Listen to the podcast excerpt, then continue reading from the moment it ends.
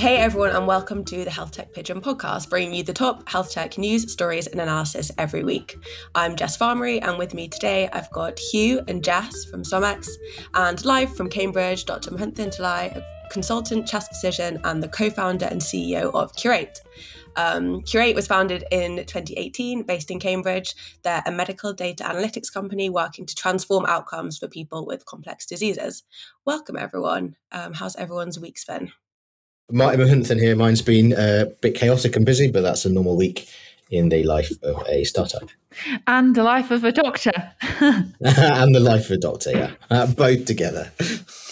Good. Thanks, Jess. Yeah, it's been a busy one. Looking forward to the weekend, but overall really productive. Yeah, I've got to say, at SomX we spent an inordinate amount of time talking about Barbie, much like everybody else, it seems, in the world. And we even had a Barbie headline game this morning, trying to figure out which ones were true and false to celebrate Belle's birthday, which was thoroughly enjoyable. So it's always nice to be able to bring together Barbie and health tech. So well done on that, Jess. It was a highlight of the week for sure. Yeah, that was absolutely a collaboration no one expected, the Barbie Health Tech collaboration. But okay, brilliant. So I think let's just dive straight into our stories because we've got lots to talk about this week. So we will start strong with the best of the bunch, an article from Business Weekly, which is breaking the news of a landmark collaboration between Qureight and AstraZeneca, which is allowing AstraZeneca to use Qureight's platform and AI technology to conduct research across a range of complex lung diseases, leveraging imaging data analytics and sophisticated AI models to better understand how patients with rare and complex lung diseases could respond to novel drugs. So Muhunthan, you must be super proud of this. Do you want to tell us a little bit about how the deal came about and how the AstraZeneca researchers will be deploying Qureight's technology? Yeah, unbelievably proud. So Qureight's been going for 4 or so years, and we have a number of pharma clients. We worked with AstraZeneca last year on a pilot project looking at a disease called lung fibrosis. We effectively took some data from them, took some images. We have fancy AI on our platform that structures the data together, and we showed them some signals as to how diseases like IPF, lung fibrosis, might change over time. And as part of that, they got really interested, and we've been in discussions with them for many, many months, working with big pharma. Like any big company, can be complicated. And we've had a collaboration deal on the table for some time, and we finally signed it off and announced it. So it's a 3-year collaboration for them to use our technology as they develop drugs across a range of diseases, which is a massive validation step for us and the entire team and what we've been building. Can we get a little bit into the technicalities of it? And can you explain to us exactly how they're going to be using the technology? Yeah, so we structure healthcare data, work with hospitals across the UK and elsewhere to build models that work out whether diseases are getting worse or not. So one of the difficult things in trials for, let's take IPF, a fibrosis disease, is it's quite difficult sometimes for a pharma company like AstraZeneca to work out if the drug's working or not. They do a study every year and they collect lots of touch points, images, scans, data points. And at the end of it, they have to decide, well, is this drug working and should we spend more money on the drug or should we shelve it? The way our AI works, and we have some very sophisticated image models, one of the sets of models takes scans of the lungs from before the drug and after the drug and builds these anatomical models through deep learning, really to work out how that disease has changed over time. And we published some abstracts and papers recently with AstraZeneca and others showing that we have models that we believe are better than anyone else's to understand whether IPF is getting worse or not. So AstraZeneca, as they work on IPF and other diseases, will use this technology really to try and understand whether the drugs they're developing are any good, and if they are good, how good are they? And we're going to be supporting them across a range of different diseases over the next 3 years. And is this the first time that a major pharmaceutical company has used a technology like this? It is, yeah. There are lots of older types of technology to do this. About 4 months ago, we worked with a company called Galapagos and showed for the first time that you could use deep learning in a live clinical trial to differentiate between drug and placebo.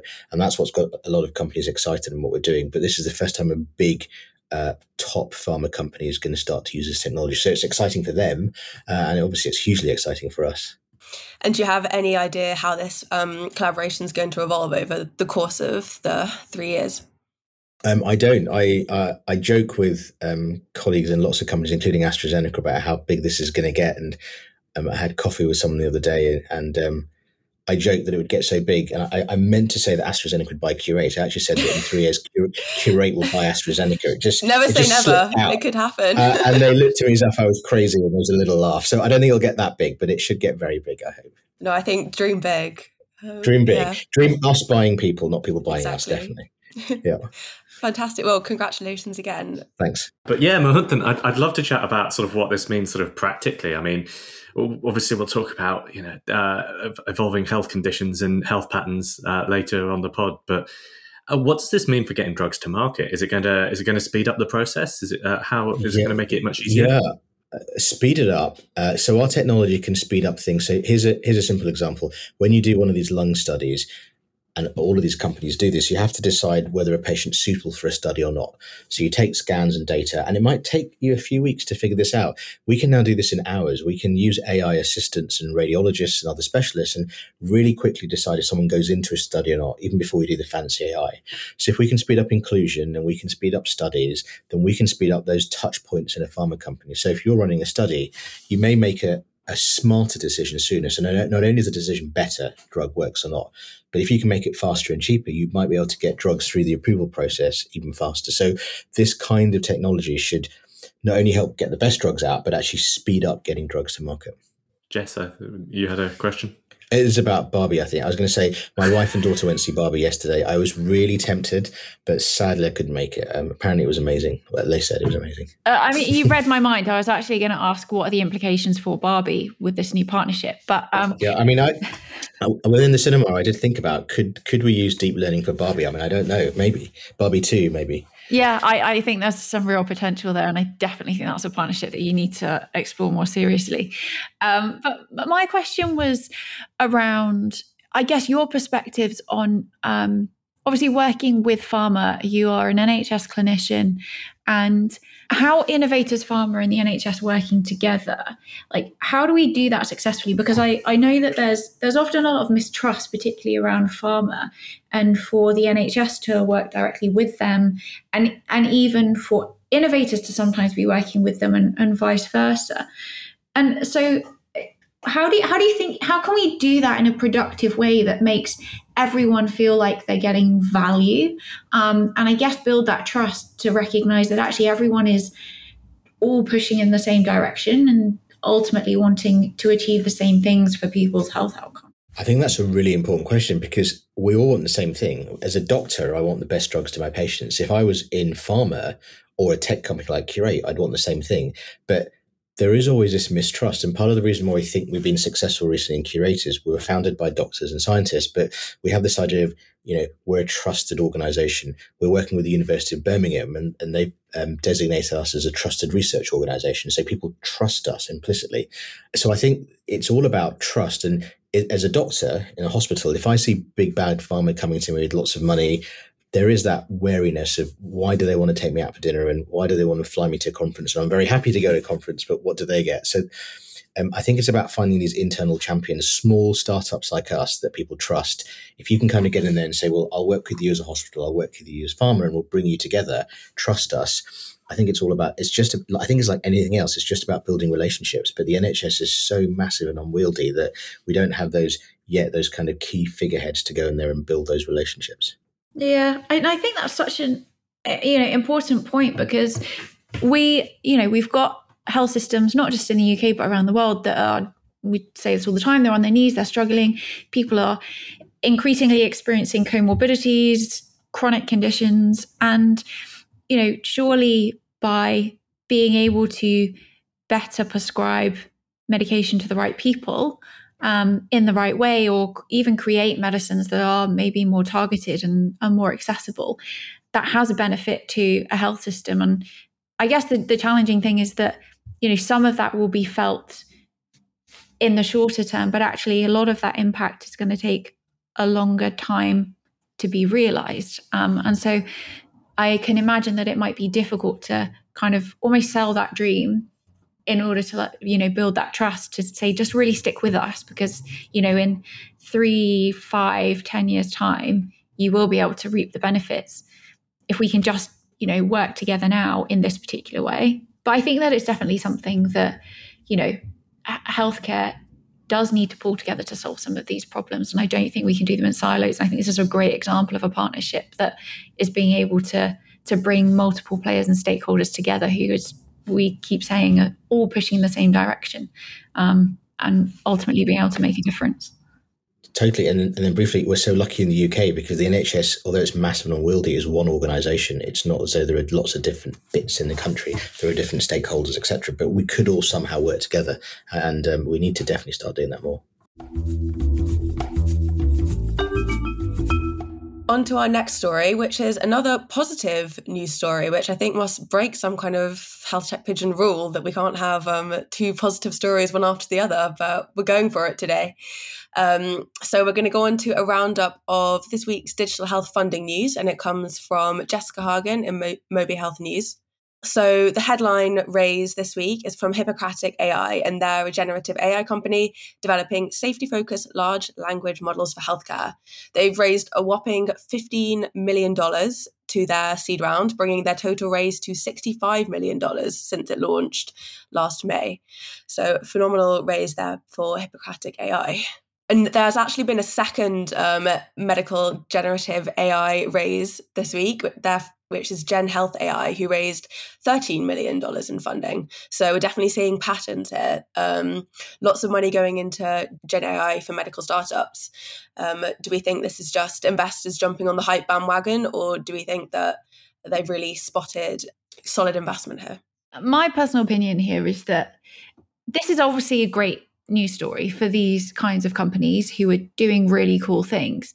But I feel slightly frustrated by this because I don't feel frustrated they've received funding, but I think seeing investors getting excited about it, to me, does feel like it's jumping on a trend, because what we've already identified is that Gen AI and large language models have definitely like loads of potential, but in the future, and there's so much that needs to be done before we get to a place where they're genuinely going to be able to have an impact, largely due to regulation and knowing that, you know, we're not sure exactly what data they're being trained on and whether that's clean data or bias data, for example, coming back to, you know, the partnership with AstraZeneca that we've just talked about.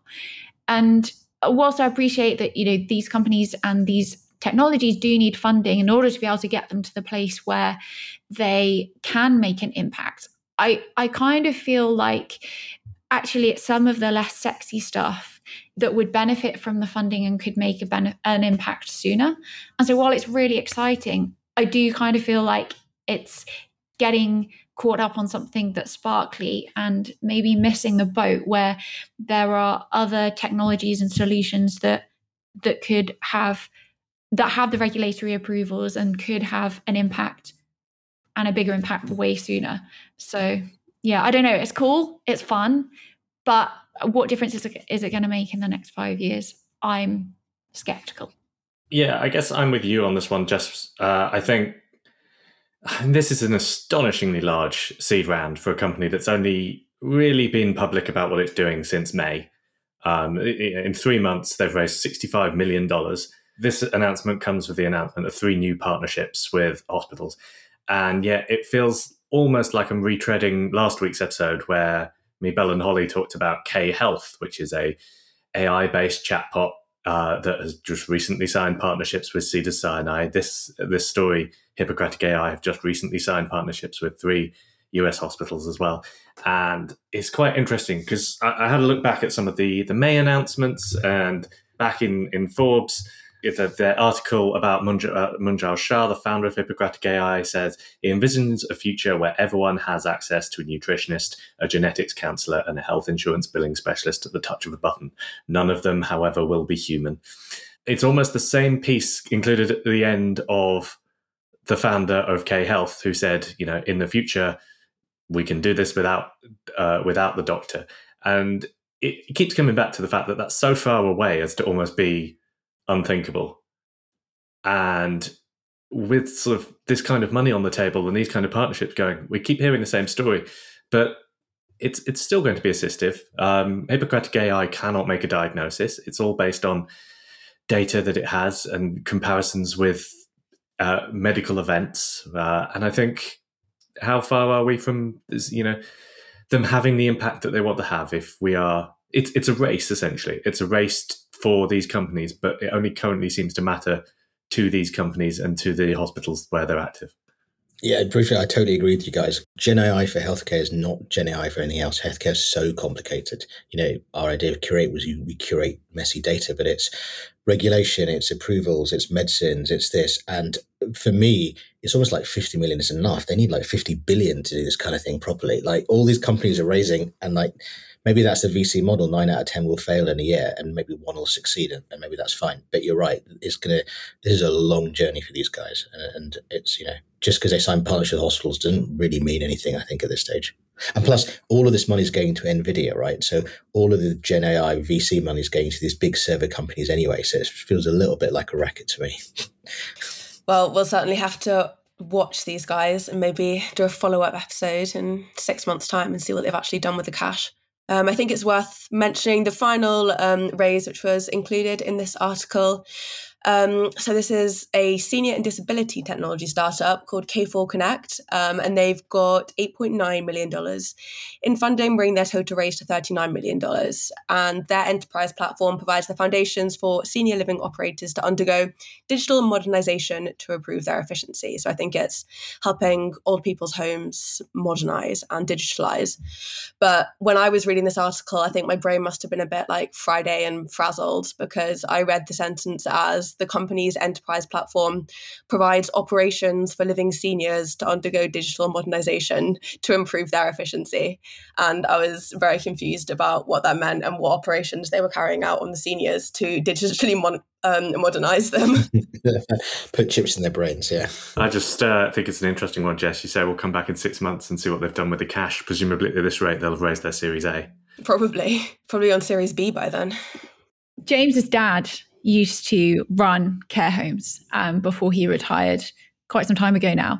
And we often talk about digitization of healthcare and that kind of thing. And every single time, without fail, we get on to talking about care homes. He always says that if he was running care homes now, he would, and they were digital, he would put them back to paper, because that is the best thing. And he likes running things by paper, not least because, you know, he was running them quite some time ago, but it always just brings a smile to my face that, you know, there are still people out there that think paper is the way forward, particularly in care homes. But I also find it quite funny that obviously James and I work in health tech, and his dad is very much still for paper and fax machines. So there you go. I was going to say, I don't think he's the only one. I mean, I'm supposed to be the CEO of a tech company 1 day a week in the hospital. It's so frustrating to use these stupid hospital electronic systems. I'd rather just get a bit of paper and write a drug chart as I did when I was a junior doctor. Honestly, sometimes I just think that would be a lot easier. Yeah. I can well imagine. Okay, brilliant. Let's move on to our next story, which is a super interesting report from the Health Foundation. And this report is titled Health in 2040, Projected Patterns of Illness in England. So they've looked ahead to see how sick or not sick we're all going to be in about 17 years' time. So the kind of main highlights of this report are that 9.1 million people in England are projected to be living with major illnesses by 2040, which is 2.5 million more than were living with major illnesses in 2019, which is an increase from almost 1 in 6 to 1 in 5 of the adult population. Most of this rise as a result of the aging population, and much of the projected growth in illness relates to conditions such as anxiety and depression, chronic pain and diabetes. So yeah, pretty shocking figures here. Is that what everyone here would have predicted would be happening in 17 years' time, or does this go against what you might have expected? Firstly, it's frightening that that's only 17 years away, to be honest. I feel like 2040 is 100 years away, and it's a real Back to the Future moment. But I think what strikes me really, that really stands out there, is we often hear about the physical conditions, and particularly diabetes, those kinds of things being on the rise. But what really stood out there is what you mentioned about mental health conditions and those contributing to this massive rise in the number of people living with long-term conditions, and how we also now consider, you know, mental health alongside the physical health and that kind of thing. But I guess for me, it's not super shocking, but my question is why is it happening? And I'm sure the report will delve into that, but I have this kind of debate in my head around, I guess, mental health and the rise of mental health conditions. I think there's obviously something about the fact that there's less stigma now, we're talking about it, and therefore more diagnosed. But what kinds of environments are we living in that are causing people to be experiencing, or so many more people to be experiencing, these mental health conditions and poor mental health? And I don't feel like that's discussed and addressed a lot, because we know and understand why, for example, there are more people who are likely to be living with diabetes, because we're living more sedentary lifestyles. There's more access to cheap, ultra satiating, palatable food that is not good for our bodies. But why are we seeing such an increase in the number of people experiencing these kind of mental health conditions? It's a question I wrestle with all the time. I think that's a really important question. Even from a Qureight point of view, you know, we're a hybrid company.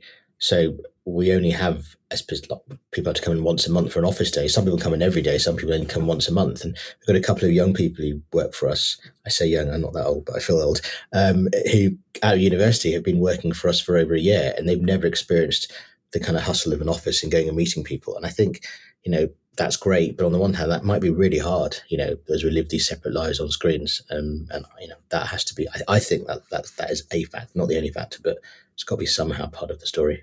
Yeah, I think that's super interesting. And I definitely think that employers, you know, where they're thinking about the way that they structure their organizations and their culture, particularly where you have remote organizations or it's hybrid, and, you know, and even, you know, in the office, there are definitely considerations for the positives and negatives of however you structure your kind of work culture or office culture, I suppose, and the impact of that. And even, you know, as I look across the SomX team, there's so many different people who have different preferred ways of working. And, you know, Jess is a great example of someone who loves being in an office. She loves being around people.